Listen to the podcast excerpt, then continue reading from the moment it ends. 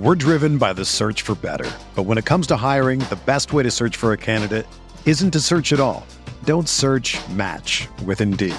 Indeed is your matching and hiring platform with over 350 million global monthly visitors, according to Indeed data, and a matching engine that helps you find quality candidates fast. Ditch the busy work. Use Indeed for scheduling, screening, and messaging so you can connect with candidates faster. Leveraging over 140 million qualifications and preferences every day, Indeed's matching engine is constantly learning from your preferences, so the more you use Indeed, the better it gets. Join more than 3.5 million businesses worldwide that use Indeed to hire great talent fast. And listeners of this show will get a $75 sponsored job credit to get your jobs more visibility at Indeed.com slash BlueWire. Just go to Indeed.com slash BlueWire right now and support our show by saying that you heard about Indeed on this podcast. That's Indeed.com slash BlueWire. Terms and conditions apply. Need to hire? You need Indeed. With threats to our nation waiting around every corner, adaptability is more important than ever. When conditions change without notice, quick strategic thinking is crucial. And with obstacles consistently impending, determination is essential in overcoming them. It's this willingness, decisiveness, and resilience that sets Marines apart. With our fighting spirit, we don't just fight battles, we win them. Marines are the constant our nation counts on to fight the unknown. And through adaptable problem solving, we do just that. Learn more at marines.com. Experience. Experience.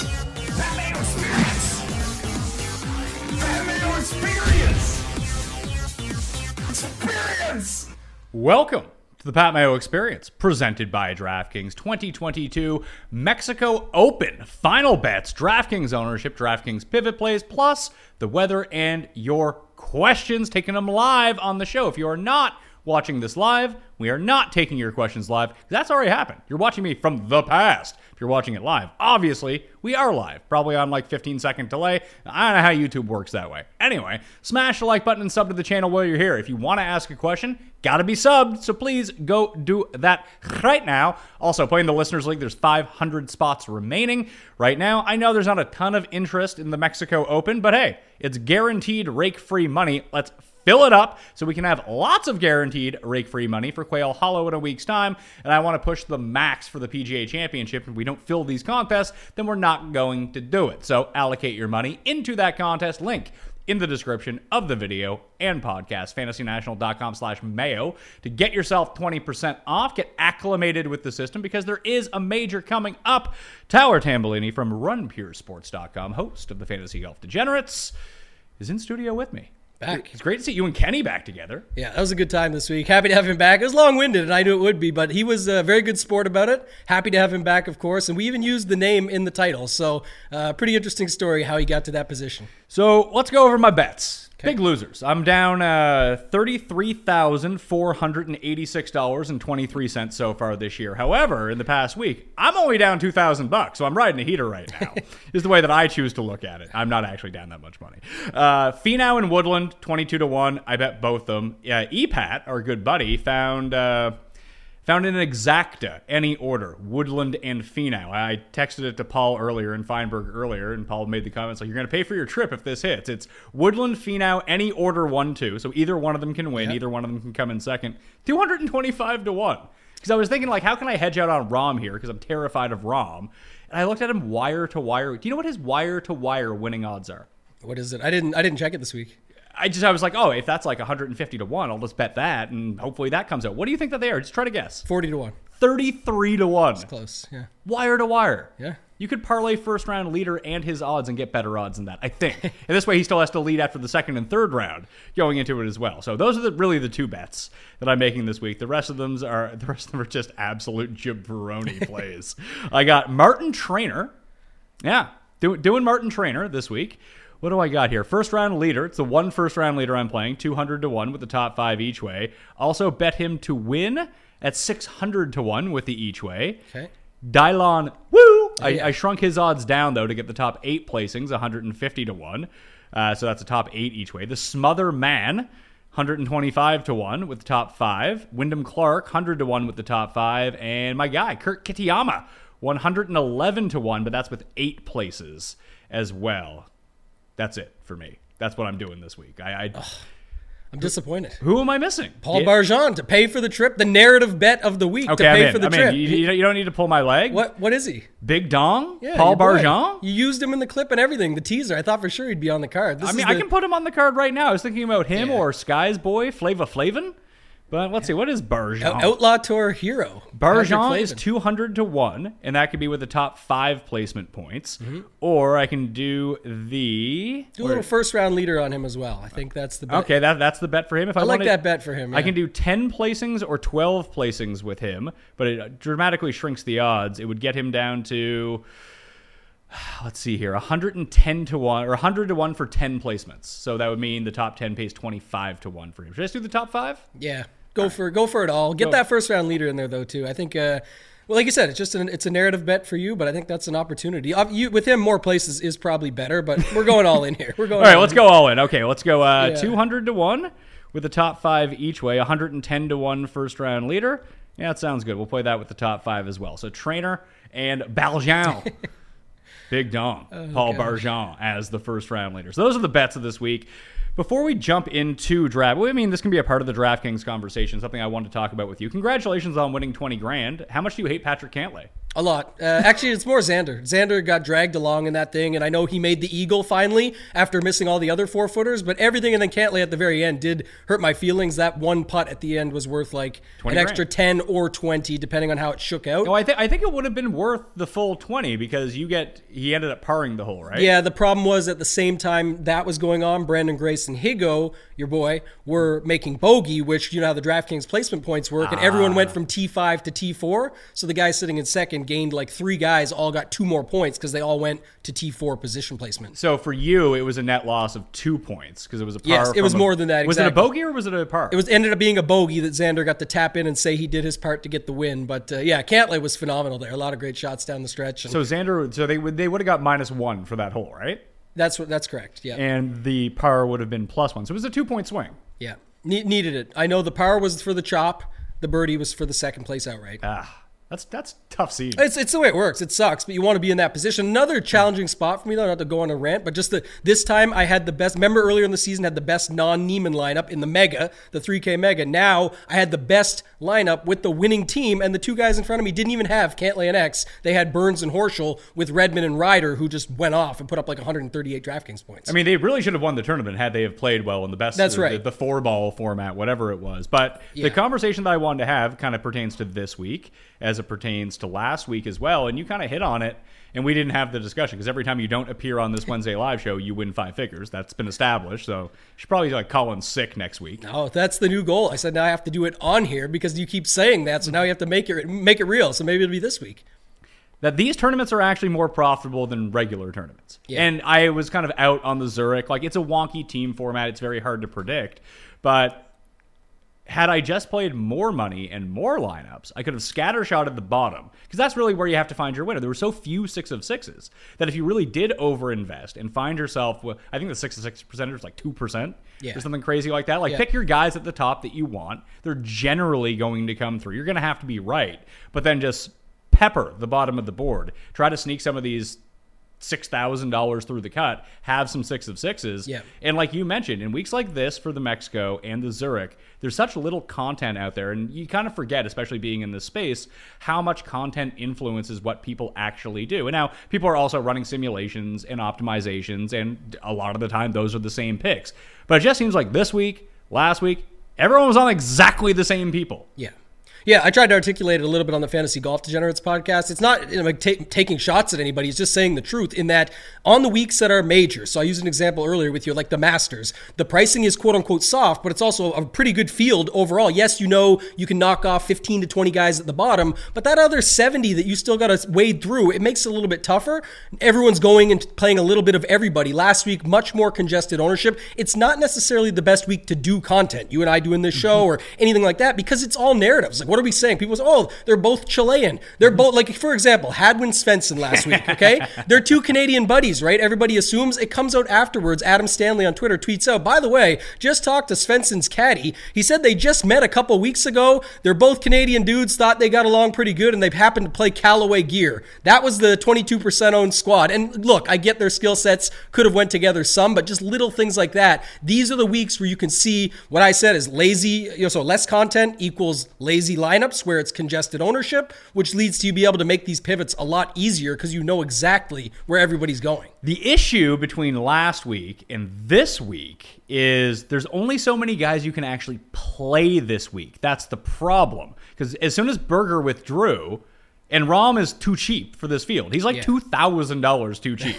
for what he like based on his odds versus his DraftKings salary relative to the rest of the field. Like there shouldn't be a nine hundred dollar difference between him and Finau. There should le- legitimately be a two thousand dollar difference. Yeah. So what's Rahm's ownership going to be? Thirty five percent I'm going to say in the $20 or the $5, I'm going to say 36 to 37. and higher stakes. Uh, I, I think I think 45 to 55. I have to put a wider range on it because you just don't know, and then you get to like the 3K or something like that. Who knows? But I'm like in the 555, maybe 45 to 55 percent range, and that's where you got to make a bit more of a decision. I think what's happening in the lower stakes stuff, the larger fields, like everyone's, you know, game theory, so I'll just fade him. But when you actually do think about it and the price and all that, I think that's where another sort of lazy narrative is that, oh, he's he has to win because he's the most expensive. But if he's the most expensive that's not priced correctly, He has to beat Finau, Ancer, Yes. Na, Reed, and Woodland, basically. Not Yes. even Woodland, really. He could Yeah. come, as you mentioned, he could come T13 and be in the optimal lineup. He can there's- score a bunch too. There's so many yeah. opportunities out there. And, and there's only so much salary to go around for these guys. There's five of them. That's it. Yeah. And he's way better than the rest of them. Yeah. So if he beats all of them, and like we have huge question marks with two of these guys, nah, I'm playing because I don't think a lot of people are playing him, and I think that he's good. Mm-hmm. Especially like we can talk about the course layout all we want. Does it look like it favors bombers? Absolutely. Kevin Na is better than who? Who can I use? Ryan Brehm.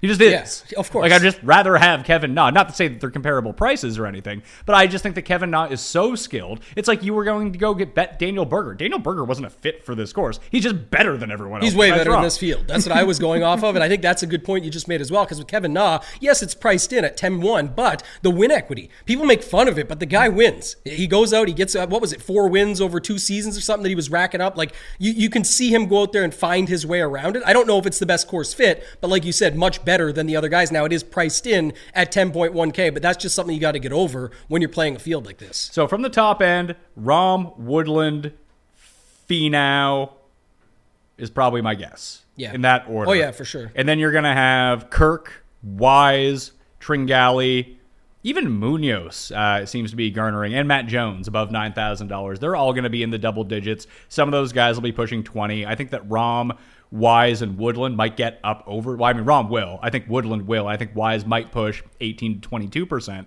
in these large fields. So that leaves the pivot plays. Now, are these good pivot plays or not? Ancer I don't know how to project him this week.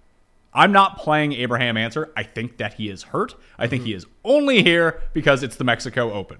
I really do. And I could be wrong on that, but I, I think we've seen enough of these injured injured guys telegraph that they are hurt, but they're going to go and give it a go anyway. Yeah. That he falls in that category. I don't want to be, especially in this tournament, I don't want to be sitting there where I'm wrong on Ancer's ownership anyway. If he was 4%, maybe you could take that chance. But he could be like 12, 13% for all I know, and then I definitely don't want him. Yeah, and I mean the decision is also too with the Rahm. Again, you could play Rahm with one of these Yeah. guys, but I think be- with a guy like Ancer, it is very subjective because, like you said, could the, the injuries this season have been telegraphed and have not turned out well. If someone tells you they're not fully ready, they, they typically haven't been. He hasn't looked that way. He's had multiple uh, withdrawals. So if you think of that, Finau and above, and Na below, even with Finau's ownership above, he's probably still a fine play for a hundred bucks more than Ancer based on course setup, ability to score on those par fives. He can really rack them up. But I think if you're, you know, the bigger decision is what we already talked about with Rahm, uh, because if you're going Rahm, you don't have to play one of these guys. I think that's a big deal with roster construction. I want to talk two seconds on that because everybody you just named in the 9K, first off, we know Woodland and Wise. So yes, Tringali and, And Kirk. Kirk. are coming, and Kirk for sure, yes. And I would say he's three. But then is it Tringali? Is it you know Champ is getting mentioned, but will people actually click the button? The bomber narrative and all that factor. But to me, the thing that stands out most, Pat, is that the 9K range is getting peppered up, and you and I have this conversation almost weekly on this very show of oh, I'm going to be sneaky, so and so out there says, and not play Rahm, and I'm going to go play three of these guys in the 9K, but then they're playing all the same dudes that everybody else is playing in the 9K and still ending up in the same range as the Rahm lineups that just skip this range. I think the, the better strategy is either play Rahm and skip this range, or don't play Rahm and either play a couple guys in this range and mixing in the eight, or play your best Rahm lineup where you remove Rahm and put in Wise and just leave the money on the table, or Kirk, or whoever you think is good up top. Of the 9K guys, I am playing Woodland, although according to you, he's an awful play.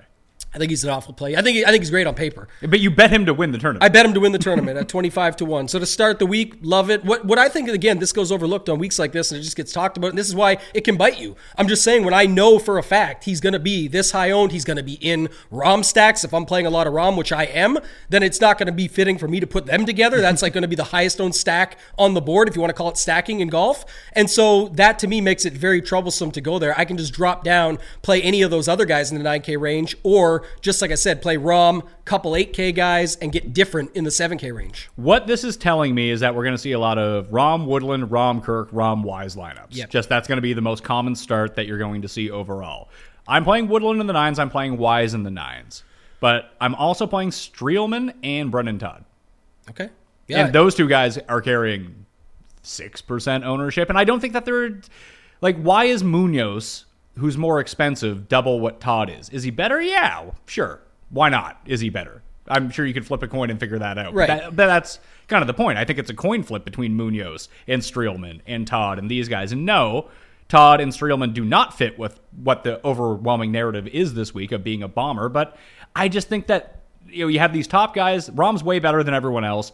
Finau, Woodland, Ancer if he was healthy. Na, Reed's kind of on a weird island right now. Who knows with him? But they're better than everyone else. And then some of these 9K guys are way better than everyone just below that. And then everyone's kind of flat. It's kind of the same. So I think I would kind of go with Todd, who, if this turns into the easiest thing in the world, he's hitting wedges and making 15 foot putts. He does that. Does that all the time. Yeah, I, I like the uh, the Streelman play. I, I actually like uh, Russell Knox better than Brendan Todd. How dare you? Yeah, I just it's a guy I prefer more so. And then the other guy you mentioned up top, like who's going to really be owned between Munoz and Tringali? So now that we're staying here in this range, I, I think that they're both going to be owned. But I, I think they'll both hit double digits. But if Woodland's going to suck all that ownership up, Wise from down below, and then we know Kirk is getting some, it, it can't be all of them. So one of Munoz or Tringali ends up falling off here. And I think, again, that's why you take some shots on guys like that in this range because they're direct pivots to Gary Woodland. You could use them even in those 9K starting lineups where maybe they're the guy that comes top five. Tringali never wins, but he could easily come top five here. I mean, the, Vegas loves him for some reason. They always do, I guess, but it's, it's getting annoying. Guy doesn't win. But you could play him and then go after him, and one of the guys below wins the tournament, and he just drags along the lineup to a better finish. So I just think that's where you're looking in this range. I, I don't hate, I like Streelman, um, and I like Knox down at the bottom. What was your take on Cameron Champ? Because there's some I- I underlying, yeah, I I'm- I'm passing on that one as well. I, I think that the trend line fits. I think the skill set fits, and I think that he actually comes in above whatever his projection is going to be. I think he's actually going to soak up a lot because you could still theoretically. Let me try to fill out this lineup right now. I was I was playing around with it earlier. That I think that he could still be the third man in on one of these heavy stacked lineups. Yeah. If you want to go punt in the six Ks, and why wouldn't you punt in the six Ks? What's the difference between the guys in the sixes and the guys in the sevens? None. Not- Zero. Zero percent. Yeah, not much, but I do think that this week more people go to the 6Ks because of that reason. And I think there's, you know, some strategy to be had. Like I said, if you want to go, again, I'm talking more Rahm because that's where I'm at this week. I know not everybody wants to go with Rahm.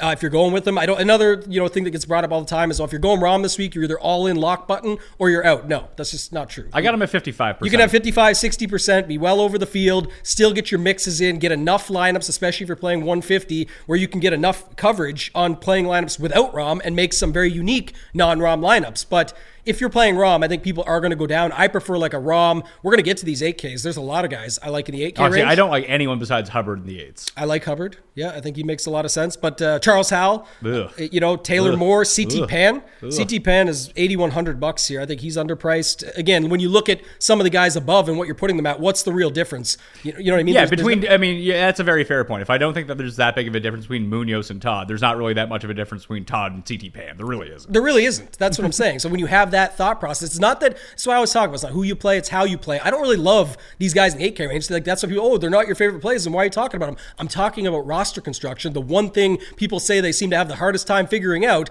Everybody is somehow using the 9K range. Whether it's what we said, where it's Rahm with Woodland, Kirk, or Wise as their second guy in, or they're st- oh, I'm going to be sneaky this week. What if I just start with Woodland? No, everyone's doing that. Woodland, Kirk, Wise. I can even fit three of them in. That's what people are trying to do, and you could just skip that completely. Well, if you start with Rahm, go to Woodland, and throw in Camp Champ, Cam Champ, you still have 6,500 bucks left. And I don't think that people are sweating. I mean, it doesn't even need to be Woodland. If, if it's Wise, all of a sudden, instead of him at 9,500, now you have 6,600, which is a bit more palatable if you need to take three guys from down there. I think you're going to see a lot of lineups like that this week. Yeah, my challenge with that to you is just like I said, if you, you know the Todd versus the CT Pan thing, that thousand bucks is you're playing Dylan Wu, who you know I'm always a little bit of a fan of. I'm but- in. I'm in. Right, Instead but- of Brandon Wu. But no, but like go up to a guy like Austin Smotherman.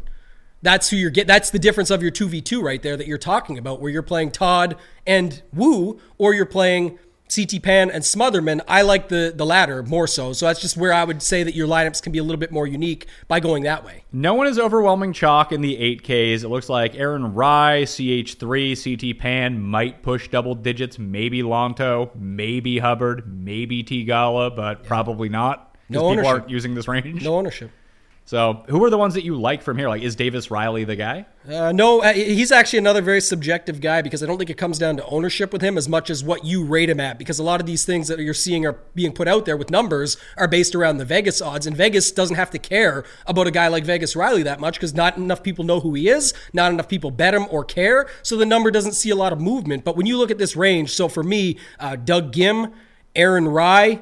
If you go down from there, it's really the bottom of the range though, like CH3, Taylor Moore, CT Pan, and Hubbard. Those guys to me all stand out. I'm not saying build a lineup with five 8K guys and then whatever fits. I'm saying mix one or two of these guys in to get your lineups different from some of those 2v2s and one offs that you're playing versus uh, the way others are, are building this week. Adam Long, the Smother Man, Alex Smalley looks like he's going to garner some ownership. I'm talking like 10% ownership. Yeah, from the got him at. sevens. T Dunks, uh, Nate Lashley, maybe the Scott Stallings. Like those are the names that people are gravitating towards in the sevens. Beyond that, guys are legit three percent owned. Yeah, I'm a little worried about the T Dunks one just because he looks good until you think about if his ownership's 10% or 12%. I'm not playing. I'm not playing Tyler. Then there's there's other options there. Like if I look like Kramer Hickok, Greyson Sigg, there's Alex Smalley who you mentioned, JT Poston is another one I've got marked up here. And then going up to the top, you mentioned Adam Long. I think he's a great play at 7,800. He, he shows just fine and not going to be enough ownership on him. I'm still playing Smotherman either way. I'm playing him. I'm playing Wyndham Clark. I'm playing Patrick Rodgers. Kurt Kitayama, I really like this week. Obviously, I bet him. Peter Uihlein uh, down at 7,000. Like, that's where my eyes kind of went. And then after that, in the sixes, like, no one is going to be chalky outside of maybe Vince Whaley. And that would be like 6, 7, 8%. Everyone else is in the 1% to 3% range. I got Adam Schenk, Barjon, Callum Tarren, Dylan Wu, Patrick Flava Flavin, and Martin Trainer, who, once again, I bet at 600 to 1. Yeah, that's, I mean, I can see why you'd bet it. He could put the ball out there and then He you can know- putt too. Yeah, he can make some he's, putts. He's sort of like minor league Wyndham Clark. And I feel like we've been seeing him a little lately popping up on some random leaderboards and stuff for a short period of time, mind you, but he's still doing it, and that's why he's 600 to 1. So probably a better like top 40 or top 20 bet, but uh, I don't hate it. Uh, yeah, my problem is, like I said, you you're, you seem to be way more okay with this 6K range than I am. And usually I'm a bit more aggressive, but I don't feel the need to be here because of that 8K range and because the 7K range is just always extremely spread out. And then what I do like when I'm going, like you mentioned something about like, um, you know, just going here, uh, I've got Trey Mullinax, James Hahn, Vincent Whaley, uh, Ryan Armour, Lee Hodges. And then you could just play Bombers too if you want to go down here. This is where I think that's that- what I did. Yeah, I was going to say that that's another angle that you could just go to down here. I'm just looking at guys that I think have good odds plus low ownership that I think I can mix into my builds. you could play like if you just wanted to go. The guys that I gave out are primarily bombers. I have no idea what Patrick Flavin does, but apparently he's good. Outlaw Tour specialist. This is what- and well, he's a Monday Q specialist, actually, but he, he originated, uh, Sky and I would actually talk about him back in the day during the uh, COVID period of playing on Outlaw Tour. And he was coming out and ripping up uh, eight under bogey free rounds for us on Outlaw Tour on DraftKings. So uh, a good guy to play for sure. So the other bombers from down there would be like Seth Reeves, Brandon Hagy, Don't forget my dad's play of the week, Kevin Tway. Kevin Tway. I, th- 60. I, I thought you were gonna. I thought he was off Kevin Tway after the WD. He was pissed off about it, but he'll go back. And, and I'm going to go back with him this week, actually. I do kind of like Tway at 6,500 if you're just playing pure bomber angle, like you said. Have you told him about Grayson Murray yet?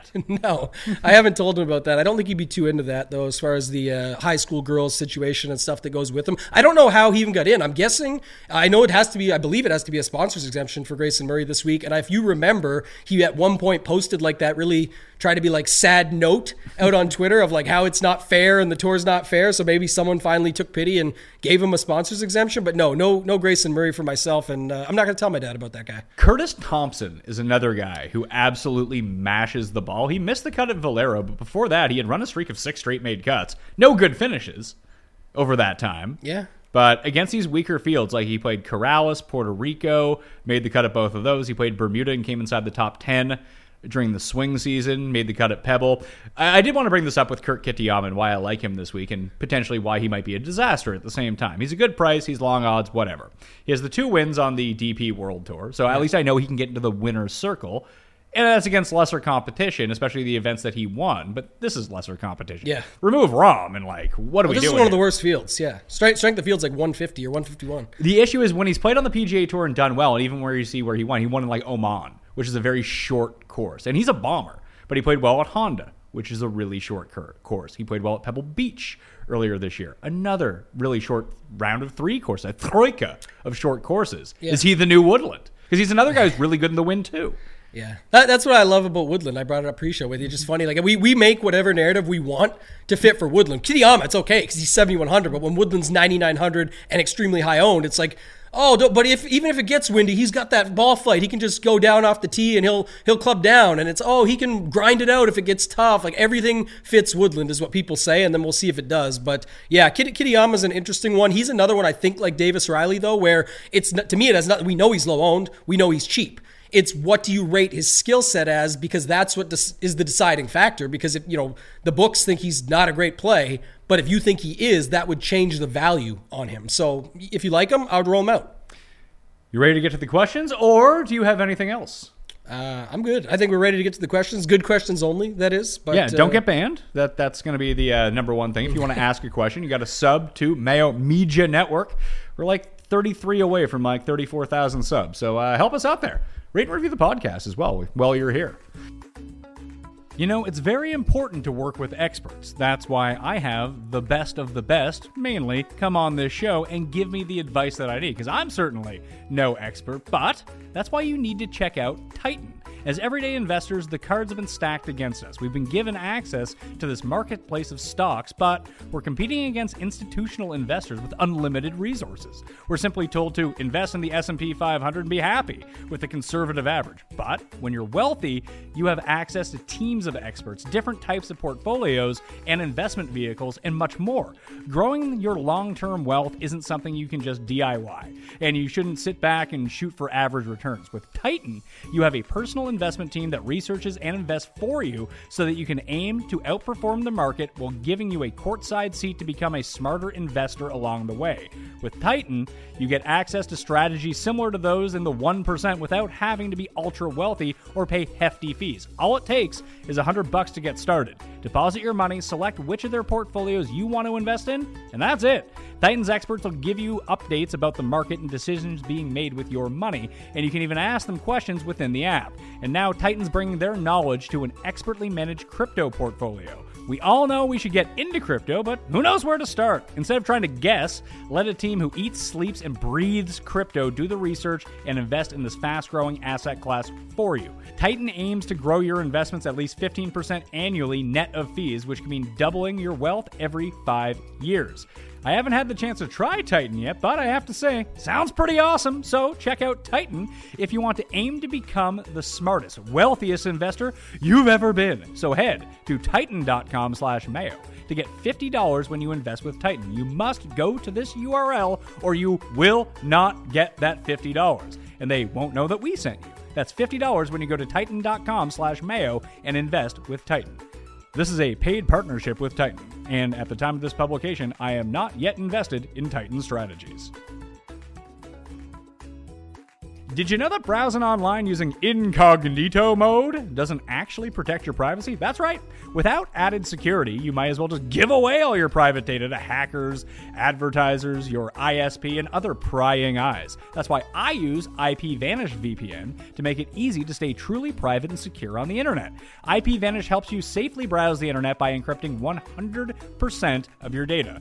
This means that your private details, passwords, communications, browsing history, and more will all be completely shielded from falling into the wrong hands. Even your physical location will be hidden. IPVanish makes you virtually invisible online. It's that simple. You can use IPVanish on unlimited devices without sacrificing on speed. Your computers, tablets, phone, even devices like your Fire Stick when you're streaming media. Whether I'm at home or in public, I don't go online anymore without using IPVanish. IPVanish is offering an incredible 70% off their yearly plan for our listeners with a 30 day money back guarantee. That's like getting nine months for free. IPVanish is super easy to use. All you gotta do is tap one button and you're instantly protected. You won't even know it's on. Stop sharing with the world everything that you stream, everything that you search for, everything that you buy. Take your privacy back today with a brand rated 4.6 out of 5 on Trustpilot.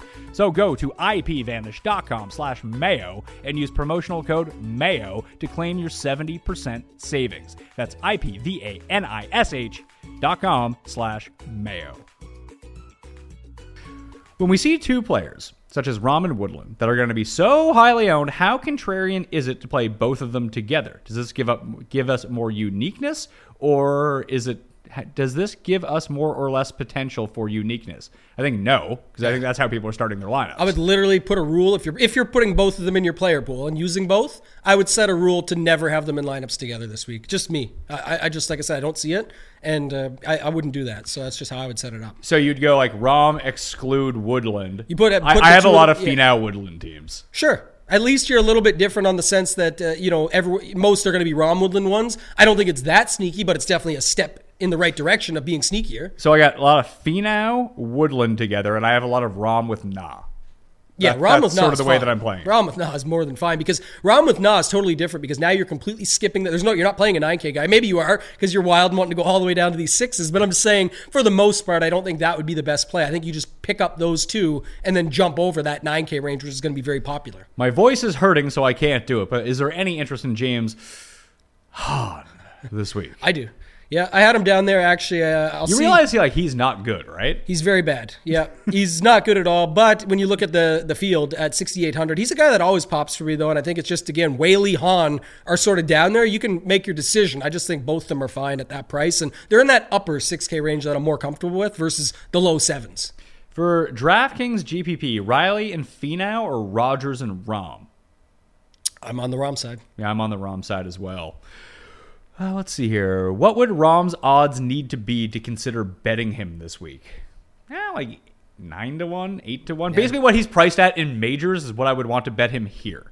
I think just people need to get their pattern figured out of what they want to do. Like uh, a, he's a th- three to one is ridiculous. You're not going to do that, and you're obviously betting money on other guys. So even if he ends up hitting, like people are like, I'm not putting 100 to win 300. Well, yeah, you probably have 300 dollars down in bets. So if Rahm wins, you break even. Like you'd have to bet more on him. People just don't bet accordingly, and you see it across Twitter all day and night of cards that have 20 guys on them, and they literally can't even get three to one back.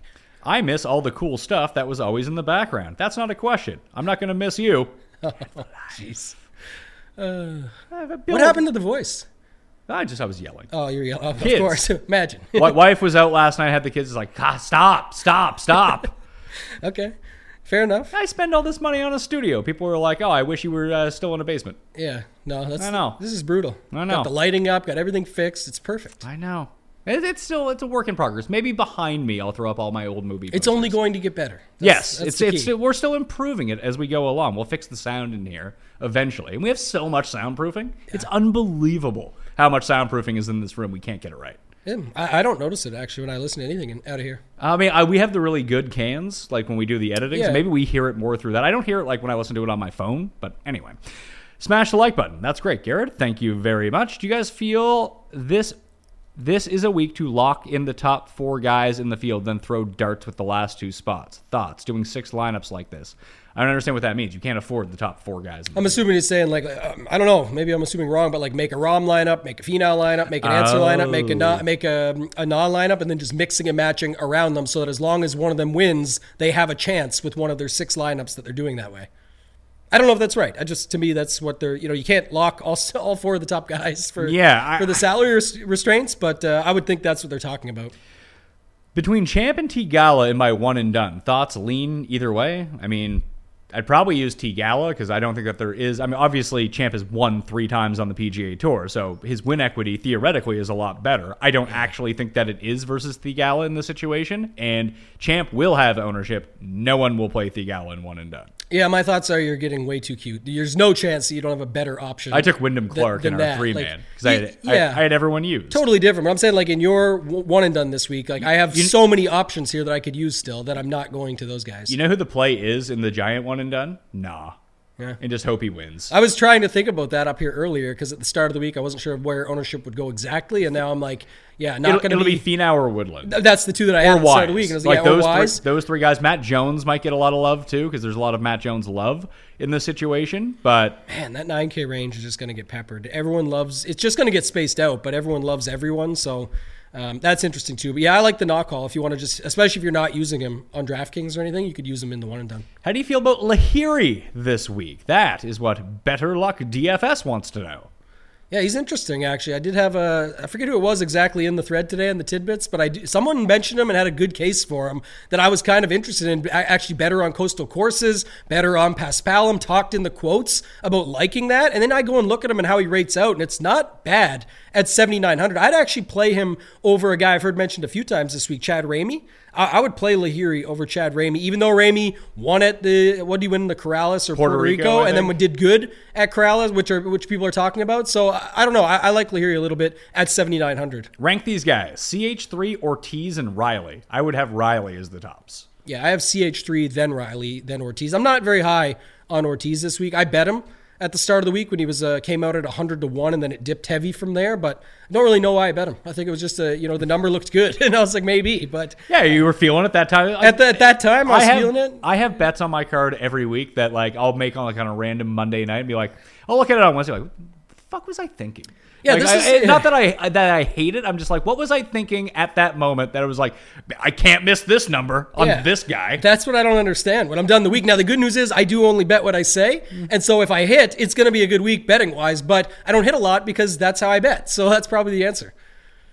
Is Big Dong Paul Barjon a viable jabroni play this week? I think he is. Now that I bet him to win the tournament as well, Um, I didn't know, like, I didn't really look at him too heavy. I just wanted you to bet him for the narrative play, but he's a uh, bomber. Like he fits the bomber narrative. yeah. I don't. I don't think I'll play him. No, you play him. You play week. him. He's gonna win. We just bet on him. I just bet on him. I might win. do the same bets as you. I really like the first round leader bet on him. I think that's a good one, especially with the each way you can get. I, I like it. I like that bet for the start of the week. With five par threes per round on tap this week, do we have any examples of players that might have leverage over the field given the unusual quantity? We see this from time to time, like Valspar has three par threes. I. I don't think that you can really glean too much from it because all the par threes are at different ranges. Uh, Yeah. Like at least at Valspar, like they're all within like ten yards of each other, so you can kind of piece together a proximity range or sort on Fantasy National by par threes gain from that part. But so much of like par threes gain that goes into it is a lot of it is putting or Yeah. great chipping if you miss a green. Yeah, I saw a little snippet video today. Axis and Alex Blickel and some of the guys Matt Jones did over Matt on Jones. FTN, and, and they were talking about this actually about some of the higher level stuff with these buckets. Almost again, you're putting these par threes into buckets, and it said, "Oh, this course has a lot of par threes, but are they the long par threes that this course has, or that that course? I think you can run into a lot of trouble with that, and that's one of the downsides when you're just bucketing everything like everyone's the same. That makes it a little bit more tough. So I don't see a lot of value in trying to piece it out that way. No, and I, especially in a field like this, it's just going to be so random anyway. Like if, if this was a WGC and we had the best players on earth here, Yes. I feel like it would be a bit more sustainable. But all these guys are so up and down every single week that yeah, I mean, look at Lahiri. He's on a pretty decent run right now. If he came dead last, you're not going to be super stunned. Right. It's not like Rahm at the Masters. Like Rahm came in last place. Like that that shouldn't happen. What's wrong? Like you wouldn't blink an eye if Lahiri came in last. Yeah, Rahm did, by the way, miss the cut at plus 300 at the Fortinet. But the conversation this week, again, it's subjective, but it's just like, you know, is he really coming here before going to uh, Wells Fargo next Is he, is he playing Wells Fargo? I'm almost positive, yeah. Okay. Got to. I we looked up the field last night. I forget if you know. I was more focused on Rickie Fowler because it's not at Quail Hollow this year due to the President's Cup, so therefore it's going to be at uh, Jim the Anvil Night Potomac? Yeah, at Anvil Farms And- or Avenel Jim the Anvil, yeah, I saw Kyle. Stanley, Corey Conners is winning next week. By the way, okay. I'm just. I think I'm, I'm Ricky giving Rickie Fowler's only shot, man, is to Ricky- get back into the mix. What? Dude, Rickie Fowler's only shot to make a cut. He's come top ten every time he's played the course, I think, or tw- He, top twelve. you realize that six years ago he was like kind of good. I'm just saying, you want to you want to pay for your trip.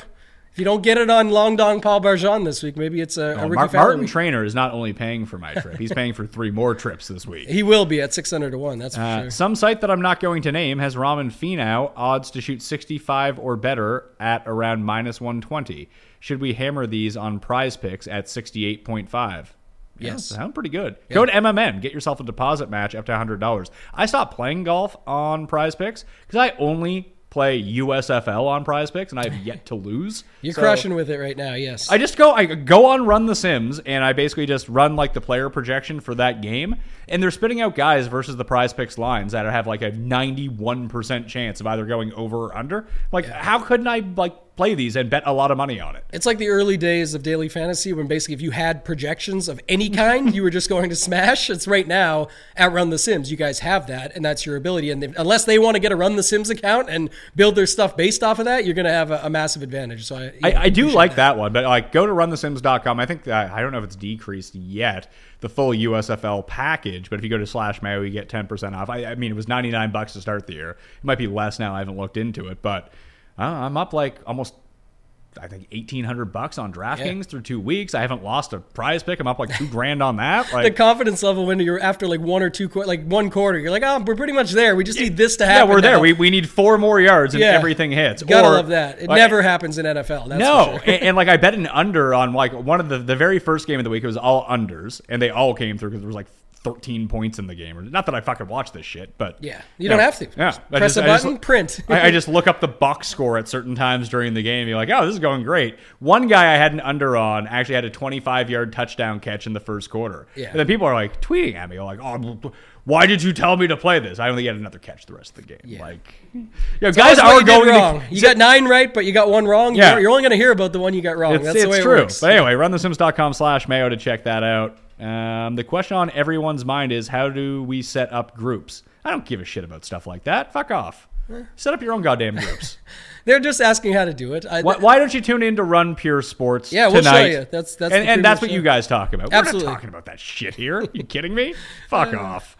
Uh, you think that Rahm with two 8Ks, two sevens, and a 6 is a good way to attack this week? It sounds like that's what you're doing. yes, personally love that way. Okay.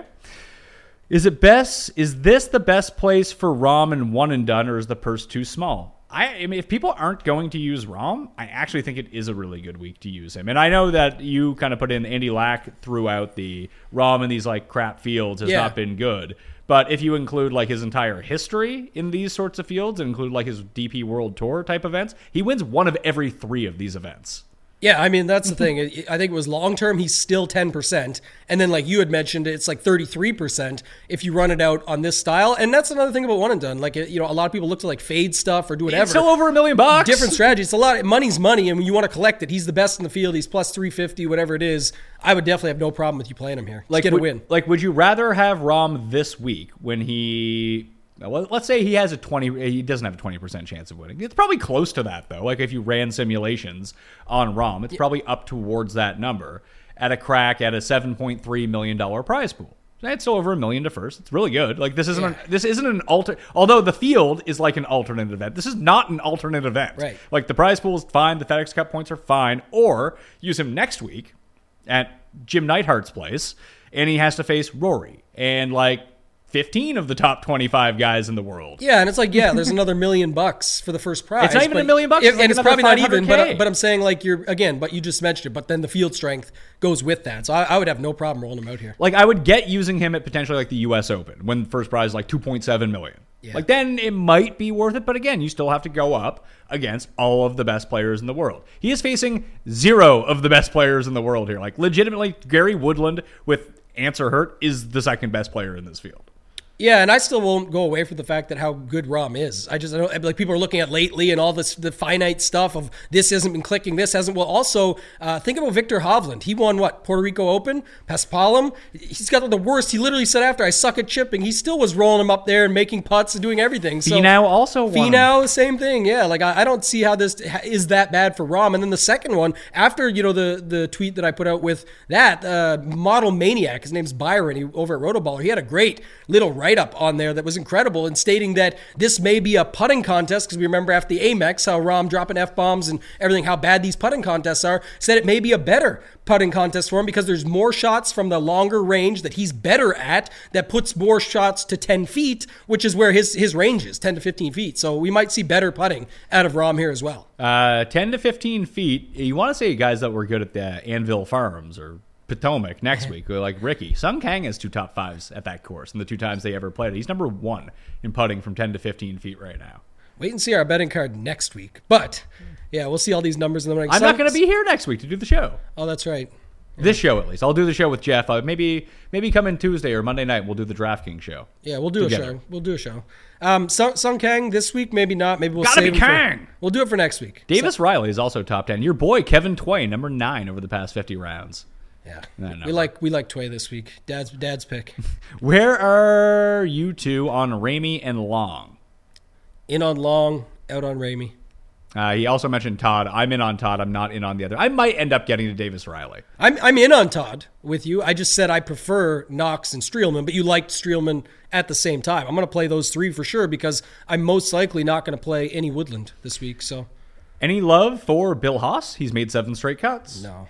Nah, me neither. Is Sanderson Farms a comp course? Thoughts on Mullinax at 225 to 1? John had mentioned that on my show yesterday. I didn't really see it, but he kind of made a good point about the lack of rough. Yeah. You kind of bomb away wherever you want. Obviously, Champ has played really well there. I can see it. I don't know if I bet Mullinax. I mean, listen, I bet Paul Barjon, Martin Trainer. So But I I'm not going to tell you that Trey Mullinax is a bad bet. I thought you went on a run of guys you mentioned at Sanderson, and I, and all the guys you said, not all, but like CT Pan was in. There was a few others. I just listened to it, and I remember uh, a lot of the guys you mentioned from that Sanderson Farms event, you know, or good history, were guys that I kind of liked for this week. And it doesn't say it's a comp. It's just like you talk about all the time, or when we talk with Raza about these skill set lineups, or guys that seem to show up w- and play well at the same places. Those that list was actually pretty solid compared to what I like for this week. Poston or Duncan? I would play Poston. Poston for me, yeah. Who is the lowest player you could play? Now, I don't know if you're talking about salary or general lowness, because Grayson Murray would be like generally the lowest person in this field. But Martin Trainer is the cheapest player that I'm playing on DraftKings. I think uh, for me it's Wierenski at 6,400.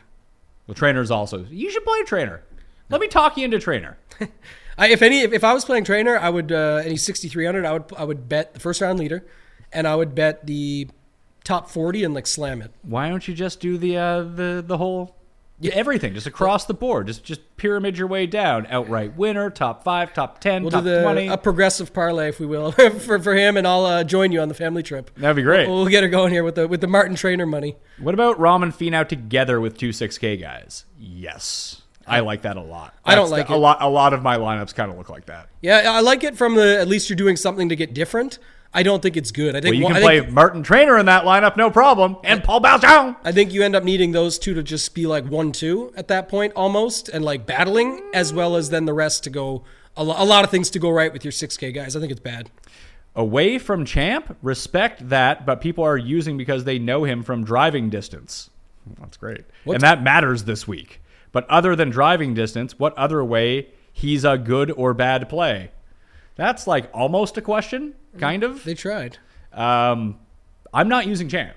Yeah, I'm not using. I, I have Champ as like a horrible play, but again, I get why people are doing it for the bomber angle. I put used him him in the Masters. your bomber plays. Yeah, I don't, I don't like some of the narrative around this guy this week is again, it's the bomber narrative, sure, but then it's like, oh, and the Masters. Well, he shows up at the Masters every year, and then it's like they go further with it, where oh, and Every time that he has a top 10, he wins the that, he does well the next week. Like I it's not true. That act when you go and look at his like game log. sorry, yes. When you go and look at his game log before he wins, he does have like he just shows up somewhere, plays like all right, and then he wins. Yes. and then he goes away for three months. That's what I was gonna say. It might be true when you go look at Fantasy National and see mm-hmm. it's happened a couple times or three times or whatever, but. Is it true that that's going to happen every time? No, it's just a, to me, it's a bad narrative. So yeah, it's it's tough, and I don't want to play a chalky Cameron Champ. Yeah. And I would consider anything over ten percent chalky for I, Cameron. I think he's a bad play if he was ten percent. That's what I'll and say. I think he's gonna be probably more than that. Like I think thi- he's more, but even if he was, I'm saying I still think he's a bad play. I think that he's a good two percent play. Yeah. Always, because he has that potential. I We've think he's a good play when he's 7K and you're like, this could be a field that he just pops at at Sanderson Farms and goes out to win. And that's where you do it. I don't think you do it when he's $9,400. Thoughts on D.A. Points? No, zero thoughts. He's Didn't, didn't even know he was in this field. He's in the field. He's won the Puerto Rico Open in the past. He beat Bryson. Oh. Uh, Pat, love the show. I love you, Jay Lizzie. What do you guys think about Lipsky and Streb? I didn't even realize Streb hurt my feelings so badly last week. yeah, I wouldn't let that. Uh, Streb is playing. He's only seven thousand dollars. I- I've got him in the pool, and I think I've got Lipsky. I, yeah, I got both of them in the pool. 7700 for Lipsky. You're having a lipper? Yeah, uh, he was he was actually uh, decent. Him and Rai last week, but uh, you know, the team event I don't care too much about either. I'm just I, I think Lipsky's a good skill set, and at 7700, it's a fair price. I keep coming across Scott Gutschewski in the Yeah. models that I'm running because he bombs it, I think. He's real old, too. Other than the models, please give me any good reason why I should play this clown in any of my lineups. I almost did it at Torrey Pines earlier this year because I saw the same things. But you have to look at where he's doing this as well. Yeah. And what tournaments they're counting for this. Because you can put up some decent numbers, like even guys this week. You're going to see a few guys pop in approach or driving, but it's all relative to the field that they're playing in. Oh, for sure. And that's what we talked about, like almost like those buckets earlier of stats. It's almost the same when you're talking about strength of fields or how people want to line that up. But uh, PGA Tout, John, who you just had on your show, did have him written up as one of his five value plays, and I featured it in the thread today as well. And it, it actually was a good sales pitch. So uh, at 6,500, I'll have him him in there with Tway. And I, I've only got like 35 guys this week, so I'm giving a bunch of them away. That's I say I, I got 20 guys for 50 lineups. yeah. I'm fine with mixing a few more. And these, again, the, the weaker the field strength is, and the more I'm going on a guy, which I'm going heavy on Rom, the more I'm willing to go out from 25 or 30 to 35 or 40 because I'm just mixing around the same dudes. We need Rom to have a good week for me. Yeah, and like I mean, Rick talks about the cascading effect of building lineups Yeah. where you want to identify your core guys and then keep them at the top of the pyramid where you have them in like 35, 40, 45, 50% of your lineups. And the more you go down, you can really spread it out. I don't. I mean, it's not that I don't subscribe to that theory. It's just I'm too lazy to put it into practice. But like, Yeah, you might be putting it into practice without knowing it, though, because you play a tighter pool Yeah, that- but part. that's the thing. I play a tighter pool, so mine kind of looks like this. It's not really a pyramid. It's more of just you know, yeah, what you don't know with yours different to the cascading because I love that uh, original theory from Rick that he brought out is that he's definitely making sure that his four highest owned or, or, or sorry six highest owned his core are in groups of four going throughout whereas you may have all these guys at equal pretty fair ownership because you're playing such a small pool but do you know if they're really circulating together as often as his lineups are Correct. The lowest percentage play that I have this week is Patrick Flavin, who I'm playing in 20% of my lineups. yeah I'm not there yet because I don't build till Wednesday night but uh, like But that's the first run. I can. I, I haven't submitted yeah, like these the, lineups for, yet. for me looking at it like the uh, like Roger Sloan, Tway, But you would play them at like five, eight percent. But you're also playing 150, aren't you? Yeah, and they'll, they'll mostly be 10% or above, give or take, depending on how it shakes out. This week, like I said, a little bit different just because Rom will be so high owned, but it might be 7% or 8%. But that, again, people sometimes forget like 8% on 150 is a lot more lineups than most are playing their entire pool. When evaluating a player this week, which of these three factors matters the most? Puerto Rico performance, Zurich Classic performance, or most recent tournament played performance? None. None, yeah. Yeah. I mean, what matters I- most this week is game theory. I mean, I, I am playing- considering Puerto Rico for some sleepers and just to see if they had played well there. I would Yeah. listen. I prefer guys that played better last week than didn't play well, but it's not a determining factor for me. I always want, yeah. I guess if you're going to say I have to Recent pick one, recent form is what I want, you know. And, and Zurich Classic is not necessarily the way I know some sites and guys out there do have the numbers for what guys did and who sort of carried the weight, I if mean, you I will. got them. I just made them up though. Yeah, but I'm saying you, you can get that, but even then, I'm saying it's not to me. It's not the same as what you would require here exactly. So I don't care that much. But um, for the most part, recent form is what I'm going to care about most. Smotherman or Clark? Uh, for me, uh, Smotherman. I like Clark better. Smotherman or Griffin? Lanto Griffin. I lied. Clark first, but now Griffin over Clark. Okay, so Griffin or Mark Hubba Hubbard. Griffin. Okay, I like Griffin the least of that. What, what do you think Griffin's ownership's going to be? Thirteen percent. I think he's going to be the highest owned of the eights. Yeah, so it's it's pretty close. I mean, I still like Hubbard here, even with his ownership being similar. He's cheaper. that- he scores. He can make That's those one putts. thing. After searching around the industry a little bit, it seems like people who use Fantasy National are using Mark Hubbard at a much higher rate than anywhere else. And I think Yeah. that's impacting his ownership on Fantasy National. He's definitely a favorite. Like uh, he's like a Adam Svensson or like some of those guys. Well, he, he like- rates out really well. Like whenever Yeah. you run and pick, like because people generally tend to pick the same sort of stats that they look Mm-hmm. at every single week. He does really well with those. People know that he's a good putter. He also fits a lot of construction at 8K. He's not quite. I also talk about him all the time. His brother comes on the show. Like he's a favorite of the community. What's his name? Nathan? Nathan? Yeah, he's always he's always around. He has the best. You should follow him on Twitter too because he always puts out like what's going on in situations where we don't get as much information. So very solid. Yeah, he's like the former like CTO of Ticketmaster too. Oh. Like he's just he's basically covering his brother on the PGA Tour as a hobby at this point. It's nice. He's guy's too rich. you guys play Prize Picks? Yes. Looks like most people birdies are better for round one is four or four and a half, and the over under strokes is around sixty nine for most players. Now. You can go all in and go with the over four and four and a half if you wanted to, or under the 69, presuming this play is easy. But we don't know this is going to play easy. I assume it's going I would play. presume it's going to, and I would always take those over birdies. Personally, I don't know if it's right or wrong, but I love it because they can mess up and make mistakes on other holes. It's almost like how DraftKings scoring works. They can you want the guys that make birdie, par, bogey, birdie, birdie, par. Like you don't want just nine pars. Same thing there. They could make mistakes, but those will really hurt their strokes in the end. But as long as they hit me those four birdies, I can push four and a half win. So five if, it's four and a half. So same all right. thing. So do we want to? Pat has a lot of money on Prize Picks right now. Do we want to waste some of Pat's money? yeah, I think we should. Help Pat recoup his money by going to prizepicks.com using code MMN as a first time depositor. they will match your deposit of up to a 100 bucks. Who doesn't want uh, just a free 100 bucks, Tambo? Uh, that's That right. You can just go play. We can go put down the 100 bucks right now. We'll play two of these guys. We'll turn that into 300 bucks and you're off to the races. And then you can go buy Run the Sims, play USFL Prize Picks, Right. make even more money. I mean, why do you hate money? Code MMN at prizepicks.com for that match deposit of up. The best part about that speech was that you said, "Why? Why do you hate money?" The USFL part is why you love money and how you're making money by just pressing a button, going and being with your family, and coming back and seeing more money. Now you're going to go put it in on these over four and a halves and give back some of that money. I think, but we'll we'll try it out. Who do you like here? So Rahm, Finau, Wise, Ancer are all at four and a half. Na, Woodland, Reed, and Knox are all at four. I think I would go with. I know Woodland's at four and a half. So We got to go contrarian here. I don't think you need to go contrarian. I think Na over four is good. I think I was going to say Na. The guys I like are Na, Knox, and Reed.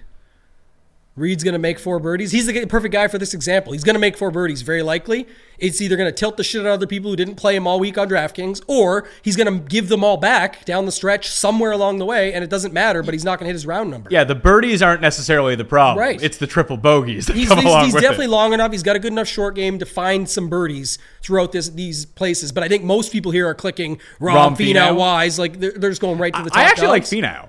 Yeah, Finau's fine too, but Non Finau? Finau's my favorite four and a half. Non Knox, I would lock in. I like. I, I like. Nah. I, I just I, apparently like I hate Knox compared to everyone I don't know else. why you Earth. hate Knox. I, I, I mean, he once cashed me a nice forty to one at the Travelers. He's like one of two wins in his And career. you said we haven't been winning bets lately, so this is how you get back on the winning bets train. Maybe it's Russell Knox to to saddle up with. You don't got to bet him this week, but you can bet him over four birdies. What, what do you think about the opening round over under? So 68 and a half for Jon Rahm. This is a par 71. Yeah, I don't know if there's another way to take advantage of it. That's how you want to do it. Matt, so like that was the thing. People were asking all week. Like earlier, we got the question: well, What about bet, what number would he need to be at to bet him? Like, who cares? We're not going to get it. So the way to bet him is matchups, prize picks, or go crazy with him on DraftKings, and this would be the way to do it. So under 68 and a half, I mean, smash it. So over four birdies are better for Na, over four and a half for Finau, under 68 and a half for Rahm. Does that sound all right? Yep, I like all that. I'll use the, the I mean code MMN at Prize Picks. Uh, the match deposit is hundred dollars, so let's put hundred dollars on this. One hundred to win. It's five x to win five hundred. Yeah. Place entry. Hit Boom. Done. Done. Screenshot it for the newsletter. I will Tonight. screenshot it for the. That's, Now you're thinking. I'll put, I'll put your tidbits in there We're catching up. too. It's working. Yeah, appreciate that. So we're good. Is that working out? Yeah, it's working out. Excellent. So there we go. There's our prize pick segment of the week. Done. Uh, is Callum Tarren the at 161 the best bet of the last five years? I certainly hope so What? Because I have it. So that I want to win. one of my favorite questions ever asked on this show. The best bet of the last five years. I thought they were just going to say of the week, and I was going to laugh. And then they added of the last five years. Oh wow. I'm in. okay, done. Tarren or lower? Obviously, I'm going with Tarren. Tarren. Seiffert, Haas, or Gliglick? Go Seiffert. Seiffert. No is my 6K guy this week. Pff, Shockingly, that's not a question. No one gives a shit what you're taking, pal. Banned for life. Since this field is so weak, is leaving a thousand or even fifteen hundred dollars of salary too much? I don't think so. Not at all. I Like think that that would get you contrarian enough because that's the whole thing about the ownership gravitating towards the top, Woodland and above is unless you're doing that, you're gonna have to use those guys. Yeah, I agree. and I talked about this earlier. It's one of my favorite ways to get unique is just a sense of like find your best Rahm lineup, take Rahm out, and play Woodland or play again. I know that's ownership for ownership. My point is you also be unique because of that. But you can go to whoever you like, Kirk, Wise, Champ, Todd, do whatever you want. And all what you're saying is then is just they have to beat Rahm. And that's how you can be different and, and still get there and play all the same other plays. Would you gamble at all on some of the 6K zero for zero appearance Mexican guys? I would not. No. No. Where's the timestamp for weather this week? The show isn't fucking over yet. Fuck is wrong with you? Banned for life. That is a question. So unbanned. He said, yeah, life. but it's no bad questions. That was a bad question. that is a very bad question. So sometimes you can ask questions, but if they're bad, you can still get banned. We just won't take any more questions from that guy. All right, For the rest of the show. Or ever, or the next five years. Yes. B- b- wor- worst band of the past five years. Yes. Is Adam Long the best play of the week? He recently sold and refurbished his. What? Go please finish his sentence. He recently sold and refurbished. Can we say it? Go ahead. I don't have it in front of me. You got to read it. Oh, recently sold his refurbished Sibian business in St. Louis and is now solely focused on analyzing the curvature of the dance floor. Putting can only improve. That's a very good question. These are the new best questions. Like today's. That's, this guy's crushing that it right Took now. out the last five years guy. And if it's the same guy, It's the same guy. Hire him. It's the same guy. yeah. Who is this? G- give them a shout out. What's his name? Long bags. That was a great question. We keep bringing his name up. Do you have? Are you playing Patrick Reed? Am I playing Patrick Reed? I would play Reed over Ancer. I don't know if I'm going to play him, but I would definitely play him over Ancer. no, I'm not playing Patrick Reed. Okay. Long shot, but any idea what happened to Sebastian Munoz's caddy Theo Gomez? Disappeared from social media and isn't on Munoz's bag anymore. I can assure you I have no idea. Jesus. I hope he's okay. I seriously do hope he's okay. I thought it was going to be something about like Flex Seal they're going to bring up or, or go there, but yeah, I have no idea what happened to Munoz's old caddy. Used nasty Nate at the Heritage and got burned, but he did have good finishes at both Puerto Rico and Corales. Any love for him? He made the short list. He didn't make the lineup, so. He didn't make it for me, no. Uh, what do you think of the Sigman? You, you seem like, I like you liked him. him. Yeah, he's uh, just a guy that I'm going to take a shot on down there. He's 7,300, and if you look at the other guys around him, there's not much difference between many of them. So like, uh, like I said, I, in there I like posted. Like for example, they just brought up Lashley. I'll just play Sigg, Sigg, Poston, Smalley. Uh, Hickok, I I think, and then uh, a lot of people are playing Tyler Duncan right below, and I think Sigg is basically the same thing. Yeah, just play Kurt Kitayama. That's a move. That's a guy you want to play. You love this guy. I do love him. He's the best. Yeah, he'd, he'd have to be like, uh, I don't know, is he better than Bramlett? Well, Bramlett's going to be owned though. Is the thing.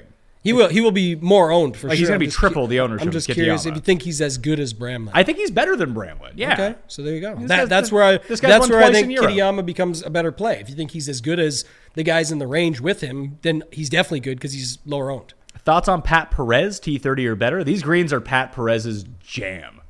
Yeah. Pat Perez, plenty of power, putting, paspalum putting prowess. A lot of popping in a lot of P's, P's, a lot of alliteration, but I don't know if uh, I can do it. No, I thought at the start of the week because like resort courses, Perez, that sort of thing, but like He's not the same guy. He- He's yeah, like he just 45 or and something. uh, like the problem with him, what I noticed too is like he'll get you the T40, he'll make the cut, you'll be all happy about that. He'll have like one good round in there, but then it's like he doesn't even really outscore his finishing position enough for like a T45. He needs to come like T30, T20, and score with it. Can I talk you into Justin Lower? I, I, assume that's not how it's pronounced, but that's how I'm pronouncing it. 6800 in first hole in first hole Honda field in approach. Okay. Cuts made at all coastal courses. Played well with Wu last week. I mean, it's a pretty compelling case. I love I'm how they uh, they made sure that you wouldn't get, they wouldn't get banned. Can I talk you into this person? Now let me tell you about my play. But yeah, I, I don't hate it. It's he's not going to make my pool, but uh, yeah, they were okay last week. If you want to play it off of that factor. Is GMAC live at this course? Because these are his types of courses. Yeah, this is uh, the conversation we always have, right? GMAC on coastal courses. Not live for me. Okay. But you can just play Kitayama, same price, I was told. Can you settle a bet with my friend? Yes. What would prime, let's say 2000 Tiger Woods cost on DK every week? I'm going to say it's 15,000. I'm gonna say they're terrible. I love DraftKings. They're very supportive of me, and I have nothing bad to say. But I think they're bad at pricing the odds out for the top price golfers. So they probably would never put them over 12.5.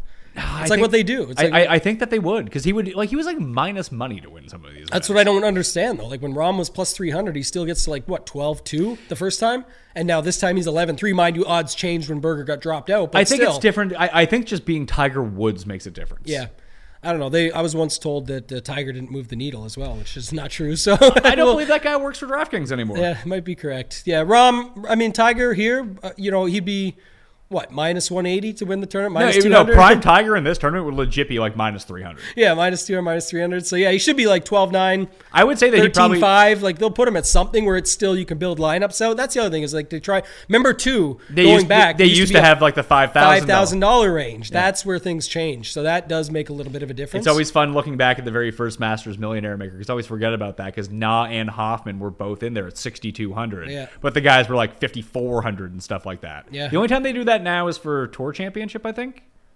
uh, yeah you might be right actually they, because they do have it for that format They should have guys that are zero dollars. yeah they really should some of these guys They, they should set it up like Showdown, where like football Showdown, where there's like absolute scrubs that are zero dollars. any any of the scrubs that it should be it's like a game theory thing though they should make them like 500 bucks yeah, or make them a thousand. and then you can start to decide like yeah make them a thousand Is it is it worth it to go Finau, Woodland, Rahm, and use that? I would guy? love that actually. I wish there was a format for that, like because then you could take your shots. I think on the it- guys that we want to. I, I actually think it's different because guys are guaranteed 36 holes, no matter how bad they are.